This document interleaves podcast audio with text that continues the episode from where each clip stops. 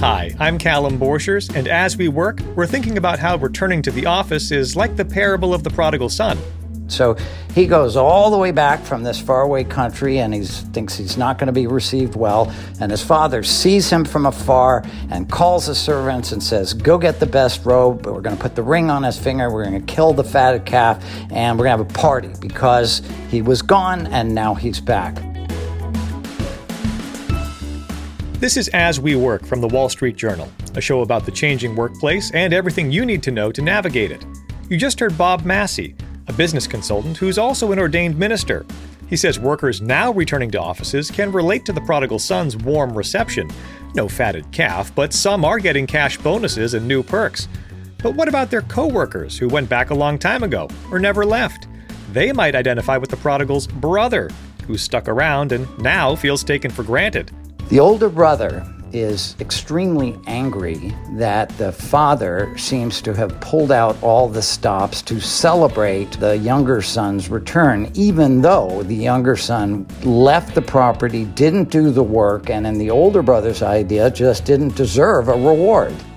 Coming up on the show, we talk to some of these people, the ones who kept working in person, and wonder where's the hoopla for me?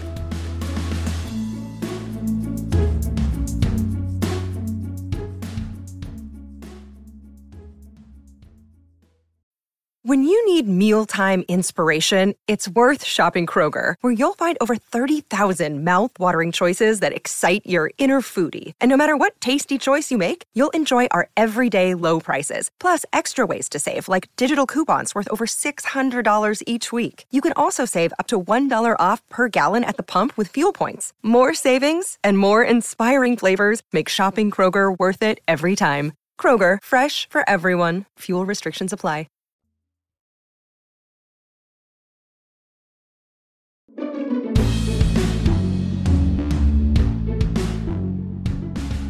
A whole bunch of companies, Comcast, Apple, and Goldman Sachs to name a few, are aiming to get more people working in the office this fall. Many are coming up with new incentives to lure employees back, including upgrades to office spaces. Because why do you go into an office versus work remote? This is Bart Valdez, CEO of the medical staffing firm Ingenovis Health. As, as we're relooking at all of our offices, Denver was sort of our initial prototype of, of really eliminating more and more of the cubes to create collaborative spaces. We put a gym in there. Um, you know, we're certainly having the taco trucks come by every Tuesday, and we're certainly having, uh, you know, a lot of get-togethers. But here's the tricky part. As Bart tries to entice his company's 1,500 desk workers back to the office, he's also in charge of about 10,000 medical workers who've never had the option to work remotely, the frontline workers of the pandemic. One of them is Grover Street, a traveling nurse from Colorado. In the early days of the pandemic, he and his fellow healthcare workers were showered with appreciation. You may recall people cheering from their balconies or applauding out their windows. It really made me feel like I was doing something that was really helping not just the patients in the hospital, but it was helping families and people get through something that they really didn't know about. Many other essential workers in other industries felt a sense of mission too. Cherokee Lindsay continued to staff a brick and mortar bank in New York, while much of the financial sector worked from home. I was in the branch, and, and at one point we were doors closed, and we were still helping clients through the door, through the cracks of the door, um, because you know, again, it was, it was a pandemic and everything was going crazy. Cherokee moved to a corporate job within the same company in time to join colleagues going back to a gleaming new office building and a food filled employee appreciation event this summer. Having been in both camps, the one that stuck around during COVID and the one that came back recently, Cherokee hopes longtime in person workers will be rewarded. When there is certain opportunities to um, get promoted or get raises or whatever, I think that, that those things um, should definitely always be considered um, for those who you know have been there. But in many cases, it's the people who left who are getting the raises or bonuses. Take nursing, where Grover Street works. Due to staffing shortages, nurses today can command five figure signing bonuses for taking a new job or returning to an old one. Grover says he welcomes these returns because his profession badly needs reinforcements, but not everyone is so gracious. There are doctors and nurses that they're they're sour or, or bitter about they have some resentment in people leaving and jumping ship and abandoning us and then coming back you know, running from trouble and then, hey, now that it's taken care of, we're going to come back and help you guys out. This kind of resentment could lead to other problems for companies. Next, we'll speak with a management expert who says businesses that don't figure out how to appease new returners and office stalwarts could run into trouble. Stay with us.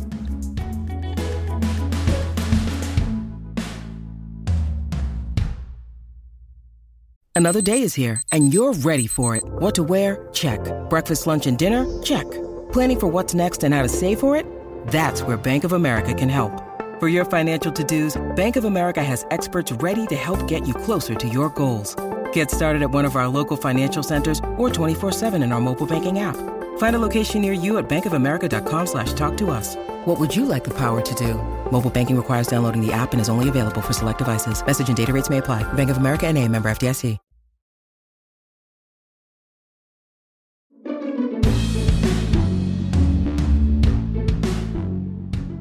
We just heard from several people who've worked in person for much or all of the past two years, and it's clear that integrating newly returning colleagues is a delicate process. Some people took risks and made sacrifices to stay on the front line or lead the charge back to the office, and they may feel taken for granted as companies toast the newcomers. Kristie Rogers is watching this dynamic closely. She's an associate professor of management at Marquette University. She studies the workplace, and her focus lately is on people who quit their jobs because they feel disrespected. Welcome, Kristie.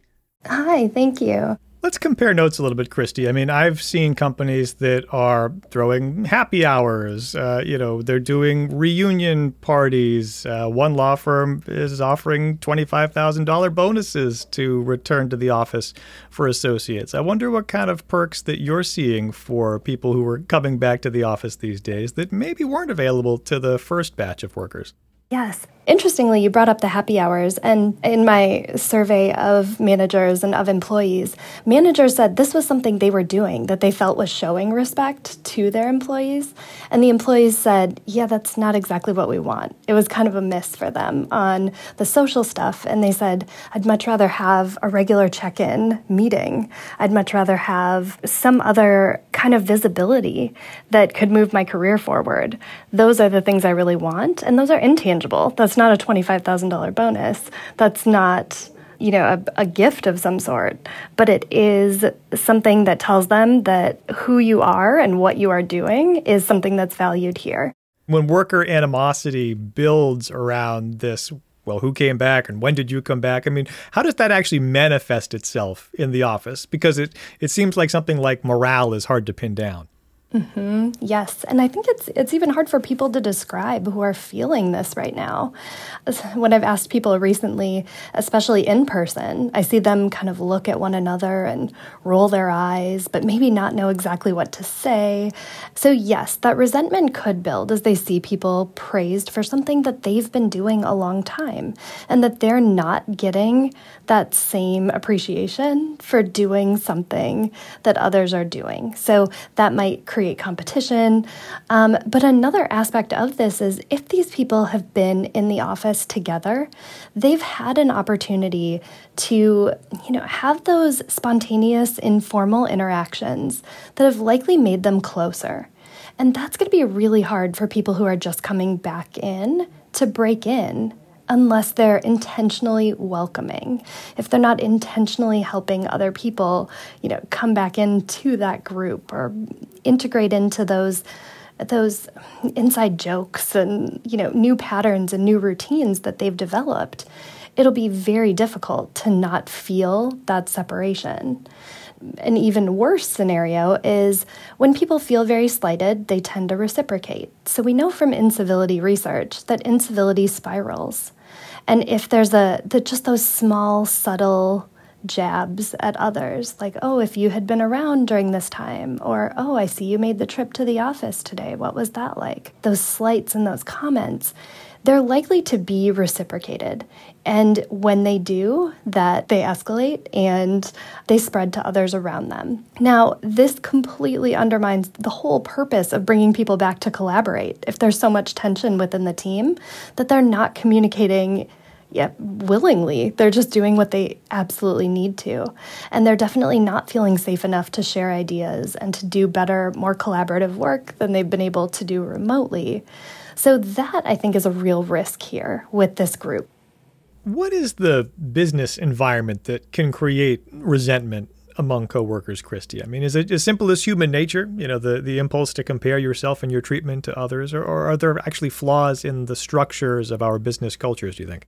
So, a part of it is human nature in that we are most likely to engage in social comparison or look to what others are doing and compare ourselves in times of uncertainty. But I also, I, I mean, I really can't stress enough that if people do not know what is valued by their leadership, by their managers, they are going to look for cues of what that might be or craft stories of their own.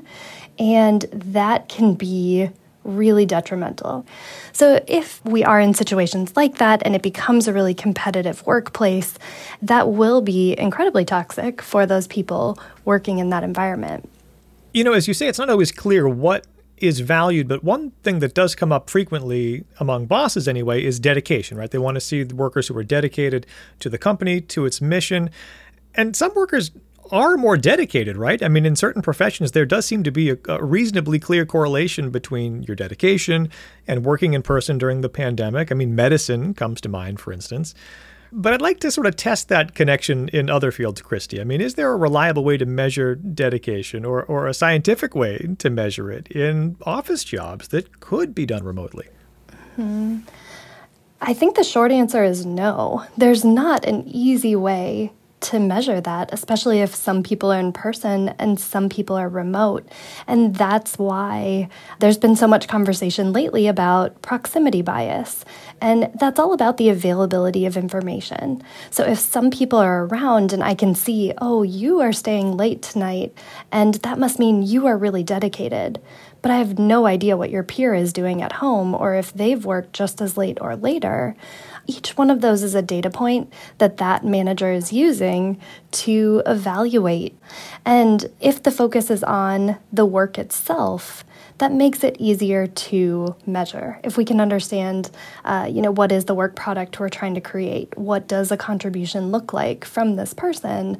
Both the person in that role understands their role expectations, but then the manager understands what does it mean for that person to be performing well. So dedication is hard to measure, and another concept that's sort of hard to measure or define is fairness, right? I mean, and that's one of the central issues here between the camps of people who've been back for a long time and those who are just coming back now, because fairness isn't defined the same way by everybody. Does it mean treating everybody or setting the same standards for every single employee, or does it mean tailoring your in or out of office expectation to your job function, right? And it seems like companies haven't quite figured out how to create a feeling of fairness for everybody, have they? Sure, fairness is a, a, very difficult thing to nail down and say, okay, we've got it. Now moving forward, we, we don't have to worry about this anymore. What I would say is more important for managers to be focusing on is how do we make this a conversation that's okay to have? And how do I acknowledge that I don't understand where those hot buttons about fairness are going to be with every employee, but how do I get them to a point where they're comfortable bringing something up? And when it comes to respect, when any cue is interpreted, it's against the backdrop of that person's actions more broadly. So if I've had a pattern of really good interactions with you as my boss, and you are typically very fair, and then there's one instance that seems way off, I'm more likely to approach you about that and say, hey, what's going on? Let's talk about this. Help me understand. Rather than saying, this is a terrible place. These people are unfair. I deserve something better than this. And this clearly isn't the place for me anymore. So, what can bosses do, Kristie? I mean, the labor market is still tight enough that recruiting and retaining, for that matter, top talent often requires dangling some incentives, especially if you want to coax people into physical offices. Uh, but how do you do that without making the people you already have or the people who've been in the building for a long time feel like they're getting overlooked? My advice for managers at this point is think about how you can engage those people to bring them into the process of figuring this out. If they are people who are becoming resentful because they haven't been appreciated enough for all that they've given and the dedication that they've displayed, that likely means that they are very committed to the company and they want others to acknowledge that. They want to make things better and have ideas for doing that. So, how do you get them involved in the how do we move forward? I also think that managers need to be asking themselves is this a symptom of something else? Is there unresolved conflict that might have been here carrying over either from remote work or from a long time ago? I guess a little anger and frustration isn't always a bad thing if, as you say, it's a signal that employees really care about their companies and want to make it a better place. Kristie Rogers, Associate Professor of Management at Marquette University, thank you so much for spending some time with us. Thank you. Another way employees have been expected to show they care about their jobs is doing a little extra work, serving on that company committee, or doing a favor for a colleague. But those additional duties can add up, suck up too much time, and get in the way of your real job. Coming up, we get some advice on how to get out of them.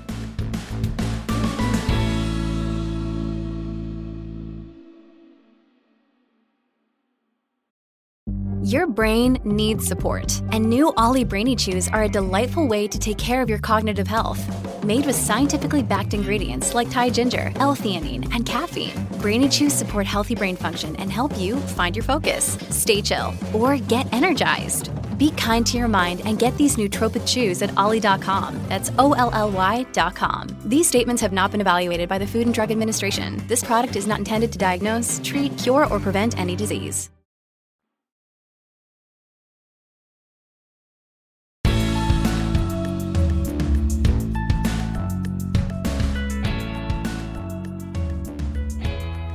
And finally, today, our pro tip, where one of our life and work columnists answers tactical questions about the workplace. We've been talking about the sometimes thankless tasks that come with being a steady presence in the office. Rachel Feintzeig is here to tell us how to ditch the scut work that's clogging our calendars and holding back our careers. Thanks for joining us again, Rachel. Thanks so much for having me. So, busy work may not be a new problem, but it can feel bigger as people return to offices, right? Because certain tasks like planning that luncheon and cleaning up afterward are part of the office life, not the work from home life. And it can be hard to go back to the old ways after enjoying our remote freedom. You're saying we don't have to. So, explain this art of saying no without looking like a jerk. Right. Well, part of it is there's more to do now, and it's also kind of harder to ghost people when you're kind of staring them down by the coffee machine.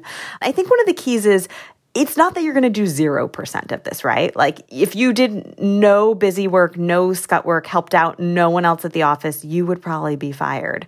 But there's a balance so that you're not kind of having your schedule be overtaken by the stuff that's just not getting you ahead at all. Let's suppose we do master the art of declining gracefully, Rachel. It seems to me there's still the challenge of knowing when you should say no. Yeah. The the second part of this is how to say no. And the first part is like, should you be saying no in the first place? One helpful tip that I, I was talking about with a coach is this idea of like, is this something you could ever see be mentioned on on your performance review? Like who who would care about this thing? Because there are certainly things that are more scut work like that might be worth it if they're for the right people or it kind of gets the right recognition in your company or externally. And then there's other stuff that like not only is it not helping you, but it's not really helping the company or like anyone else. You know, it's like really just checking a box and everyone's just continues to do it even though it's useless. You know, uh, there are just so many yes people out there, Rachel, who I know want to guard their time more carefully, but they also don't want to lose their reputation for kindness. You know, I haven't forgotten that you helped with my orientation when I joined the journal. Uh, you made a phone call while walking the dog, I think, and uh, it was something I remember and appreciate. So I guess it is possible, right, to cut back on the extra duties without becoming completely selfish, right? Uh, well, I mean, the first step is like multitasking, right? Like if you if you can walk the dog while like orienting a new a new colleague, why not? Why not do that? But yeah, um, like I said, you you still want to be seen as a team player, but you want to set some boundaries. And I think people respect that too. I mean, you want to think about it like you still want to give this person what they want. So put put yourselves in, in their shoes. Can you recommend someone else to do this? Can you recycle work that was done last month? Can you solve this problem without kind of clogging your calendar? Um, and then also negotiating you know? Like can you can you say i will take this one on but but next next year i would like an assignment on that plum committee.